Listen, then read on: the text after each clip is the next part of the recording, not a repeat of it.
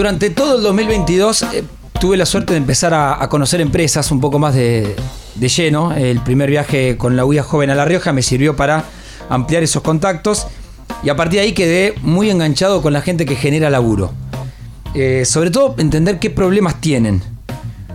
Porque nos pasa a los que hacemos la agenda política que los diputados, los senadores, los ministros te dicen el problema de la PyME, y es un gran eslogan hablar de PyME o de grandes empresas, no importa, 1 o 1000 empleados me es lo mismo, pero al recorrerlas vas entendiendo sobre todo lo que es generar trabajo, que en este país el empleo privado es fundamental, y sobre todo también los problemas que tienen. Bueno, tengo un amplio abanico para que ustedes del otro lado entiendan y disfruten hablar con gente que genera laburo, unos más, otros menos, pero están con los remos en este bendito país. A ver, arranco de menos a más. Rodolfo Alarcón, socio gerente de CRMK, haces cerámicas en La Matanza. Rodolfo, ¿cómo va? Buenas tardes. ¿Qué tal? Buenas tardes, ¿cómo te va? Bien, ¿vos tenés cuántos empleados? 50 empleados. 50 empleados. ¿Empresa en dónde? En La Matanza, Lomas del Mirador. Bien, haces todo lo que es cerámicas. Todo lo que es vajilla cerámica. Vajillas, perdón. Sí, platos, jarros, todo lo que es vajilla. 50 empleados. Guido Melikovsky, director del laboratorio Secovita. Guido, ¿cómo andas? Buenas tardes. Hola, Ramón. Gracias por invitarme. Bueno, ¿cuántos empleados? 80 trabajadores. Bien, ¿en dónde? Tenemos 2 plantas, una en San Martín y otra en el partido 3 de febrero.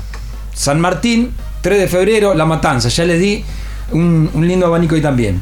Y está con nosotros Oliver Maltz, vicepresidente sectorial de la UIA Joven y gerente comercial del grupo Estisol. Oliver, ¿cómo va? Ramón, ¿cómo estás? Gracias por invitar, siempre un placer. Bueno, ¿cuántos empleados? Nosotros hoy somos alrededor de 800 personas y tenemos fábricas en Pilar, en Capital Federal, en Tucumán, en Tierra del Fuego y en San Luis. Bien, ahora a partir de esa presentación yo quiero que ustedes empiecen a escuchar las pymes y que se crucen acá experiencias y sobre todo qué se necesita. ¿Quién quiere arrancar y me dice cómo es un día a día de una empresa? El que ustedes quieran. Alguno tiene que dar el puntapié. Oliver, arrancamos. Sí, a ver, primero que nada, bueno, de nuevo gracias por la invitación. La verdad que la pregunta está buena y es muy amplia.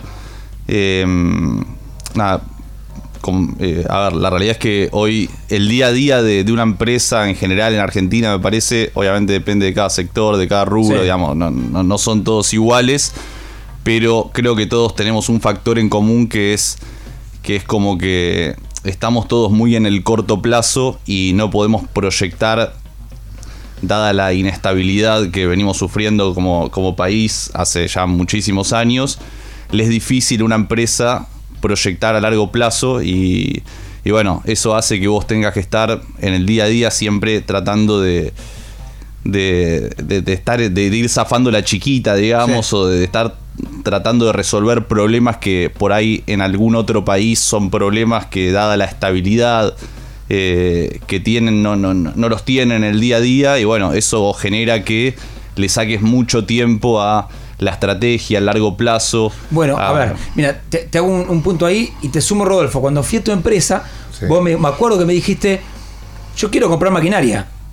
No necesito que me ayudes, pero necesito tener esa referencia de mediano y largo plazo para poder invertir y poder comprar. Exacto.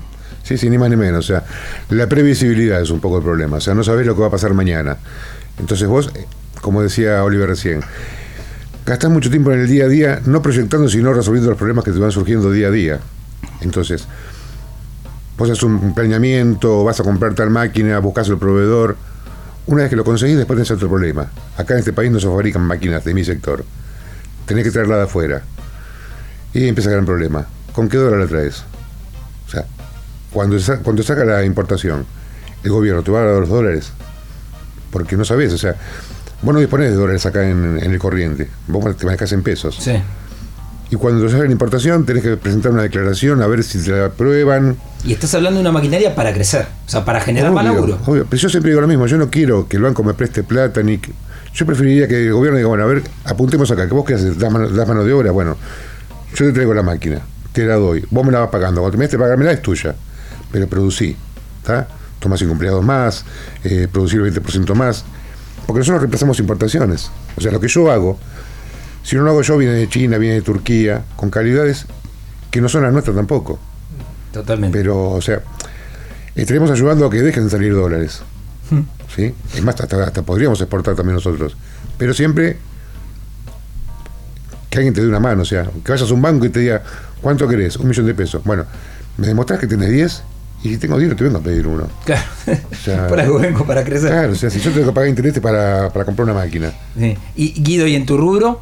Que esto es en Ecovita. Sí. Bueno, es un poco lo que dice Oliver. La verdad que la imprevisibilidad de todo es te vuelve complicado el día a día. A mí me parece que estamos en una mesa de locos. O sea, siempre cuando hablamos con los industriales, me parece que somos unos locos optimistas. No sé, a mí me divierte mucho lo que hago. En principio, dar laburo está también, lo hablamos con los chicos de la Unión Industrial, siempre es una bendición dar laburo. Pero el día a día de alguna manera es divertido. Yo soy optimista, o sea, es una montaña rusa el día a día, no sabes con qué te vas, viste, cada día es un día nuevo. Y esto de no poder planear a 5 años, nosotros de repente nos juntamos en las mesas de reunión y bueno, ¿dónde nos vemos en 5 años? La verdad que es imposible, es dónde nos vemos de acá a 3 meses, 6 meses. Para proyectar el crecimiento de una empresa. Sí. Y con respecto a las máquinas, yo como te digo, soy optimista. Nosotros tratamos de seguir invirtiendo siempre que se pueda y traer máquinas para sí, producir más y mejores productos. La famosa cuestión de los problemas de juicios laborales, la famosa reforma laboral. En el día a día, ¿qué problema se tiene si es que lo hay? A ver, yo creo que, primero que nada, hay dos datos que están muy buenos, que creo que reflejan un poco la realidad de lo que nos pasa, un poco respecto a lo que venía hablando Rodolfo, sí, que quería comentar, era que por cada punto de crecimiento de PBI, se necesitan 3 puntos más de importaciones de insumos para poder sostener ese punto de crecimiento de PBI. Eso quiere decir que por cada punto que crecemos, si es que el PBI del país crece año a año, se necesitan 3 para poder sostener ese crecimiento. Y para eso necesitamos dólares. Entonces para eso necesitamos generar exportaciones, necesitamos desarrollar la industria, necesitamos la industria y industrias específicas que generen dólares para el país para poder sostener ese crecimiento con insumos para que eso después se pueda sostener en el tiempo. El tema es ese insumo. Y después, respecto a lo que mencionabas recién. Pero está bien, acá si hay cruces abiertos. Dale. Sí, obvio. Y bueno, respecto a lo que mencionabas de las reformas, a ver, creo que nada, todo es parte de lo mismo. O sea, nosotros creo que lo que necesitamos es previsibilidad. O sea, y en todo sentido, en sentido laboral, en sentido macroeconómico, en cualquier tipo de sentido, lo que necesita el empresario es previsibilidad, ni siquiera te digo en el largo plazo, en el mediano plazo. Y creo que este denominador común que es esta palabra tan difícil, o sea, tan importante, sí. pero tan difícil, digamos, de sostener en Argentina hace tanto tiempo, es lo que hace que en todo sentido las inversiones, digamos, no crezcan lo que tienen que crecer, dadas las oportunidades que hay en la Argentina en un montón de sectores. Y creo que también en ese sentido soy muy optimista como lo es Guido, porque creo que dado el contexto mundial y dado los recursos que tenemos nosotros como país, si nosotros logramos aprovechar eso, creo que de acá a 10 años puede cambiar la Argentina. Bueno, pero ahí, a ver, en ese corto, mediano y largo plazo, en los 3 puntos, cuando ustedes miran la política, año electoral o no año electoral, y bueno, y lo que es el día a día, la macro y demás, ¿atan mucho las decisiones de la empresa, por más chica que sea, a lo que van viendo en la política? ¿O ustedes es una cosa ajena que después tenés que meterte porque son los tipos que van a decidir sobre tu empresa, digamos, con legislación, o qué?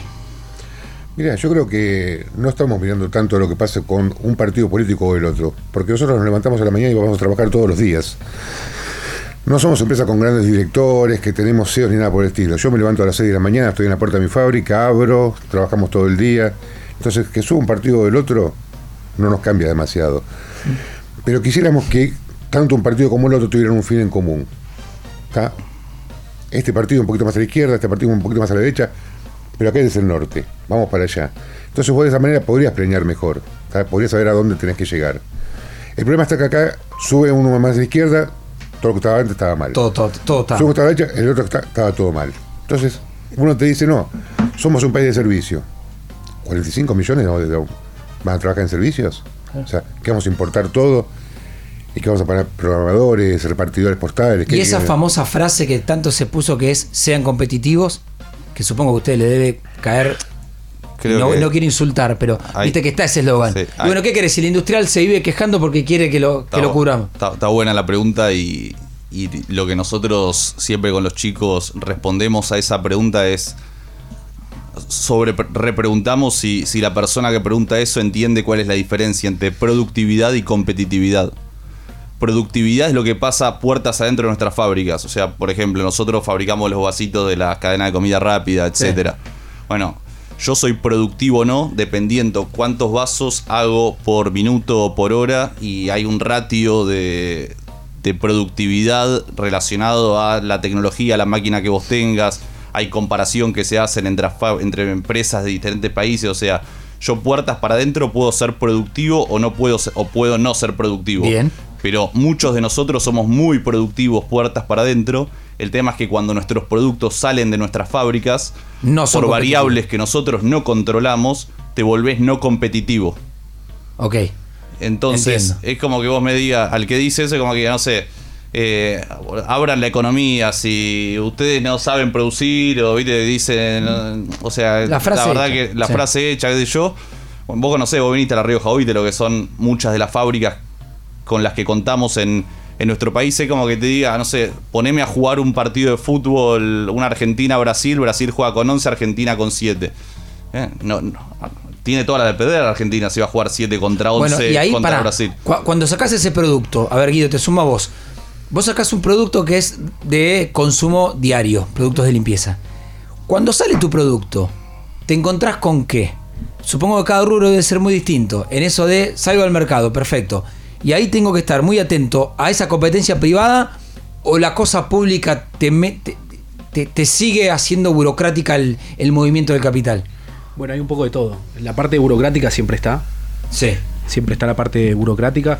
Ahora, en mi rubro en particular, me toca bailar con una difícil porque me toca enfrentar a multinacionales, ¿no? O sea, que se llevan el 80% o 90% del mercado en el consumo masivo. Con lo cual, a la hora de buscar lugar en góndola, hay que empezar a los codazos, y es difícil porque obviamente la billetera de una multinacional no es la misma que la nuestra.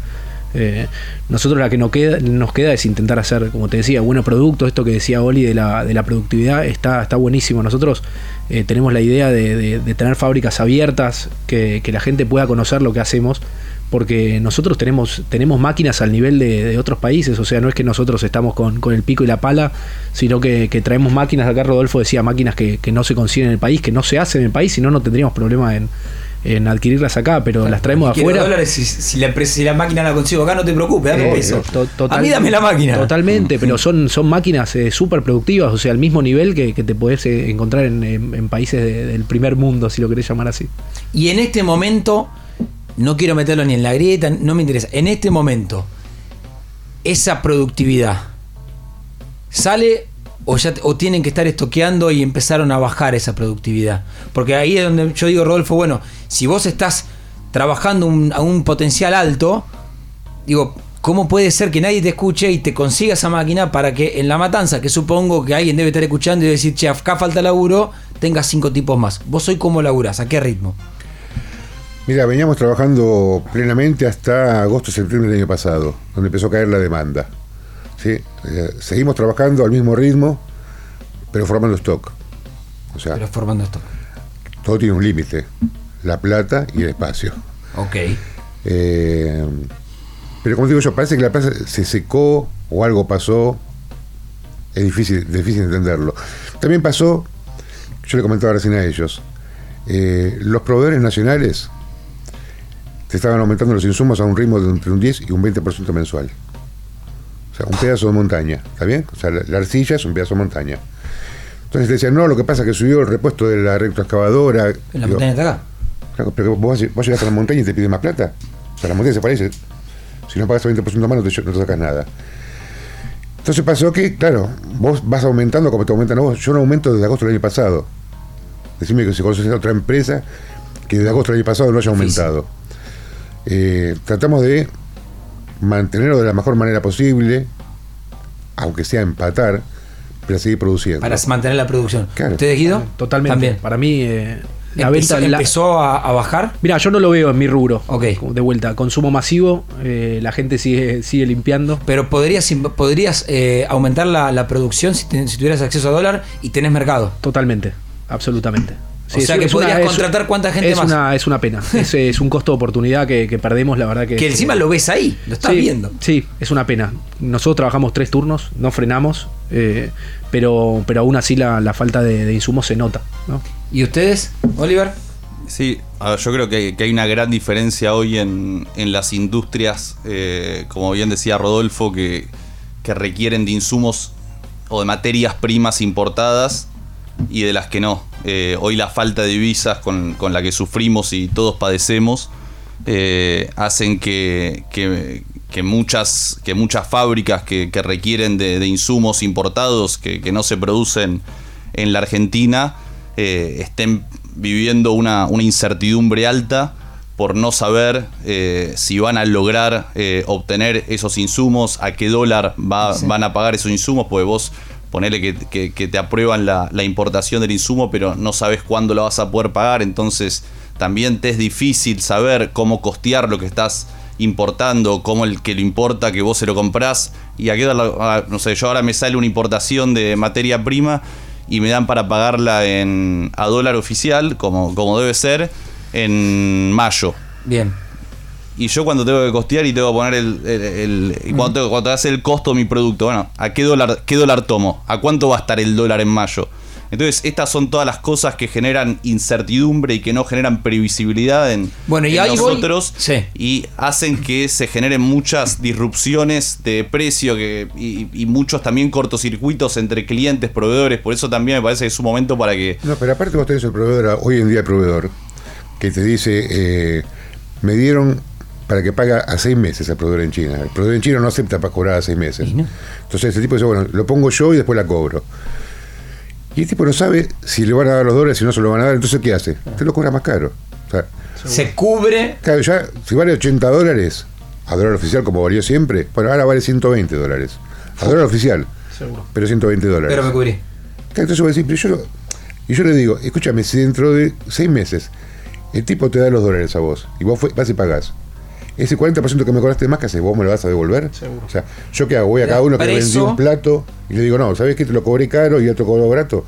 ¿No te das cuenta que no voy a vender si vos me lo cobras así? Ya salgo del mercado. Sí. Y es lo que está pasando. Sí. Uno está a ciegas. A la hora de armar costos estás a ciegas porque no sabes qué dólar poner. O sea, es medio tratar de adivinar qué va a ser y te podés pasar con los precios, te podés quedar corto. La verdad que es complicado. Bueno, y el tiempo, perdón, el tiempo que uno pierde, ¿no? Haciendo estos costos, porque podría estar en lugar de planeando estratégicamente a dónde quiere llevar la empresa, qué máquinas comprar, viajar, ver qué es lo que se usa en el mundo, cuáles son las tendencias. No, estás sentado en un escritorio viendo qué es lo que puede llegar a pasar. La verdad que es muy difícil en ese sentido. Ahora quiero sumar algo que me parece importante. Del otro lado, estamos los que laburamos para las empresas. Vos me decías, Oliver, ustedes tienen 800 empleados, Guido 80, Rodolfo 50. La cantidad de empleados constantemente hace algunos años o hace cuánto viene creciendo, se estancó, bajó, tuvieron que reducir o cómo es cada rubro. Yo hasta ahora vamos creciendo permanentemente. Ok. Arrancamos hace 2 años nosotros. Ok. Pero hasta ahora siempre... Hasta ahora gente. Fuiste sumando gente. Exacto. ¿Guido? De la misma manera, también. Hasta ahora siempre con crecimiento. Sí. Sí. Y el que entra no se suele ir. No. Digo, responde. En mi caso... Tendrás casos particulares, pero responde. Es así. En mi caso, total confianza en los recursos humanos. Creo que es la única manera de crecer. Siempre está el miedo. Hablabas hace un ratito de los juicios laborales. Eso está. El miedo siempre está, pero en mi caso no dejo de contratar. O sea, confío que la única manera que tengo de crecer es confiando en los recursos humanos. ¿Y Oliver, ustedes, que son mucho más grandes? No, nosotros también. O sea, la filosofía de una empresa familiar, entiendo que más allá de cuánta gente tengas, en general es siempre, y la vemos con los chicos siempre, siempre la misma. Nosotros queremos, o sea, nosotros con lo que ganamos siempre lo usamos para reinvertir, para crecer, porque queremos quedarnos acá, nos queremos desarrollar, y queremos contratar más gente, queremos generar más trabajo. Entonces, o sea, nosotros, o sea, si vos te fijás, mi empresa del año 64 que se creó a hoy no paró de crecer, más allá de los gobiernos que pasaron, que cambiaron, uh-huh. Y aparte porque estás obligado a crecer y a innovar, porque si vos no innovás, no creces, decía Guido compite contra multinacionales, o sea, si Guido no está constantemente innovando, viendo lo que pasa en el mundo, qué pasa en el mercado, mejorando la tecnología, mejorando sus productos, se lo come la competencia. Porque ahí, o sea, hay otra frase, te queda otra. Hay otra frase que siempre está marcada, que es ante la crisis, Ustedes ajustan, echan gente y así cierran los números porque quieren mantener el margen de rentabilidad. Estamos hablando de un país con 90% de inflación y ninguno de ustedes, la verdad que me pueden decir, mirá, yo tuve que echar dos tipos. Digo, no están haciendo beneficencia. Ustedes quieren ganar guita y en esa guita reinvertir una parte para mí, y si doy laburo. Lo que los empleados queremos es estabilidad laboral. Si yo sé que puedo laburar en la misma empresa o en el mismo rubro durante 40 años, ya está, no necesito mucho más. Pero en un momento de crisis, ustedes lo que no están diciendo es, no se reduce personal. No arrancás por ahí. ¿Pero por qué no arrancás por ahí? Primero, en una pyme vos conoces al empleado. Lo cruzás todos los días, sabés si el chico se llevó materias, le diste una mano cuando pudiste. Y si vos vas del lado frío, te cuesta capacitar al empleado. O sea, no es que vos tu empleado tomás hoy y lo pones a clavar clavos así y mañana cambiás por otro. Vos viste el trabajo que hacemos nosotros. Sí. Nosotros torneamos platos, torneamos jarros. Es un trabajo que lleva... Y cierran, perdés mucha vajilla. Claro. Porque y lleva mucho tiempo formar una persona en eso. Entonces, se especializa cada uno en su sector. Vos viste que hacía los bordes a los platos, que los hace a mano. Uno por uno. Uh-huh.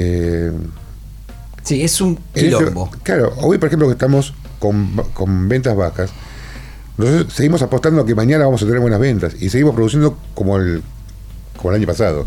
No bajamos un solo día de producción. No suspendimos a nadie. ¿Usted, Guido? De igual manera. Sí nos bajó en pandemia, 2020, tuvimos muchísimos problemas como los tuvieron todos, y aún así salimos a bancarla. Porque, como te dije, la única forma de crecer es con la gente que tiene uno y los que te acompañan siempre, ¿no?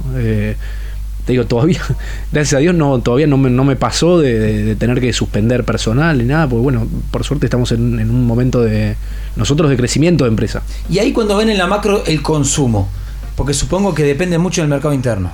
Digo, si nosotros no tenemos plata para ir a tomar un café, buenísimo tu vaso, está genial, pero no vendo café, flaco. Entonces, me imagino que más allá de la grieta, eso de, mirá, el empleado tiene que tener plata en la mano, porque si no... Son tres rubros que necesitan el consumo. Obvio. Y o ajustamos en vajilla, o ponemos un poquito de agua a cada producto, o dejamos de tomar el café en alguna cafetería. Eso sí se ve, y eso ustedes ¿qué notan en ese punto? Mira, yo noto que el artículo nuestro por ahí es el más fácil de eliminarlo, porque vos un plato lo podés comprar ahora, dentro de 6 meses o dentro de un año. Sí. Entonces cuando todo se reduce, la gente va a buscar a consumir lo esencial, digamos, ¿sí? Y lo no esencial va quedando para después. Y nosotros justamente somos no esenciales, o sea, no somos un producto que tipo depende de sí o sí en el día a día de la casa. No es una jeringa. No. ¿Ustedes qué ven, Oliver, Guido? Nosotros creo que en el caso de nuestra empresa está bueno porque nosotros tenemos 3 grandes unidades de negocio. Una son los materiales para la construcción, aislantes térmicos. Otra son los embalajes industriales para la línea blanca, cuando te compras un televisor, una heladera, un lavarropa. Nosotros hacemos el telgopor que va en la recontra consumo y recontra ajuste de familia sin plata. Y otra unidad de negocio que es la del packaging, que bueno, que justamente son los vasitos estos de las cadenas de comida rápida, los envases de helado, viste, telgopor de cuarto, medio y kilo, estos vasitos que con los que estamos tomando el agua. Entonces, algo bueno de estar tan diversificado es que por ahí hay veces que por ahí la construcción le está yendo mejor, pero a los embalajes, a la línea blanca por ahí no está en su mejor momento, entonces compensás la construcción con la línea blanca y el consumo de vasos viene mejor, entonces medio como que todo se compensa y generás un equilibrio, que eso creo que está bueno, diversificar un poco el riesgo, y nosotros lo que vemos hoy es es que sí, que la verdad que en los últimos años hubo un crecimiento de consumo, de producción de todo lo que es línea blanca, de televisores, sí, de heladeras, sí, de lavarropas, mucho ayudado obviamente por la sustitución de importaciones. Si a mí me viene un lavarropa ya importado, ya viene con el telgopor, yo obviamente eso no lo vendo. Y por otra parte, todas las ayudas de financiamiento que a veces se generan con las cuotas y con los pesos que sobran, dada la alta inflación que hay, que eso genera en el corto plazo, por ahí a veces un consumo, un consumo relativamente alto, y eso hace que, por ahí no sé si ficticiamente o no, pero en el corto plazo es como que vos sentís que te está yendo bien porque hay consumo porque la gente no puede cambiar los pesos a dólares, o sea, la gente a la gente que le sobra algo se lo tiene que gastar, porque después no vale. Y bueno, y entre las cuotas y entre todos los planes de financiamiento que hay, vemos que se mueve. Y después, por otra parte, como decía Guido, también en el mundo los últimos 2 años en el mundo claramente hubo una crisis de insumos, una crisis logística, hubo faltante de productos de todo tipo en todo el mundo, problemas con los fletes, un flete de China a Buenos Aires que valía $3.000 pasó a valer $30.000, y la verdad que eso repercutió mucho, creo, en las políticas de cada país respecto a las industrias. Hay un concepto que está bueno, que el otro día vinieron los principales fabricantes de línea blanca de Latinoamérica, una empresa muy muy grande que tiene fábricas acá en Argentina, vinieron de México, vino el presidente de México y habló un concepto que se llama nearshoring, que hoy el mundo está buscando a través de la cantidad de crisis que vivimos en los últimos años, la pandemia, la guerra, la crisis logística. Es como que el mundo está buscando tratar de abastecerse de proveedores más cercanos, digamos, más regionales. Antes el precio era como la única variable. Hoy el precio obviamente es importante, pero también hay otras variables en juegos, como la cercanía, como el abastecimiento, como la no contaminación que genera, digamos, estar más cerca de tu proveedor, y todas esas cosas creo que generan grandes oportunidades en Argentina, que, como dijo Guido, somos optimistas nosotros y si las aprovechamos creo que tenemos todo para salir adelante. Bueno, gracias a los tres, no le voy a robar más tiempo. Oliver Maltz, vicepresidente sectorial UIA Joven, gerente comercial del grupo Estisol, 800 empleados. Guido Melikovsky, director del laboratorio Secovita, 80 empleados. Rodolfo Alarcón, socio gerente de CRMK Cerámicas, 50 empleados. Hay una mesa acá, hay 3 personas que dan 1.000 puestos de laburo. El día que lo entiendan y se dejen de rosquear, yo creo que sí, realmente somos potencia. Visité a cada uno, hablé con cada uno en particular antes de sentarlos, no se conocían entre ellos, pero si vos te fijás, y lo vas a entender del otro lado escuchando, empleado más, empleado menos, tienen los mismos problemas, piden exactamente lo mismo. En algún momento alguien los tiene que escuchar. Gracias a los tres, en serio, muchísimas gracias. Gracias, Ramón, te esperamos los días que se te dan. Sí, uno mínimo. Uno mínimo. De La Rioja estuvo bien, Rodolfo, algún día vas a tener que conocer a todo ese grupo. Se cuidan la espalda, te digo que se cuidan la espalda. Ya venimos, dale. Gracias. Chao.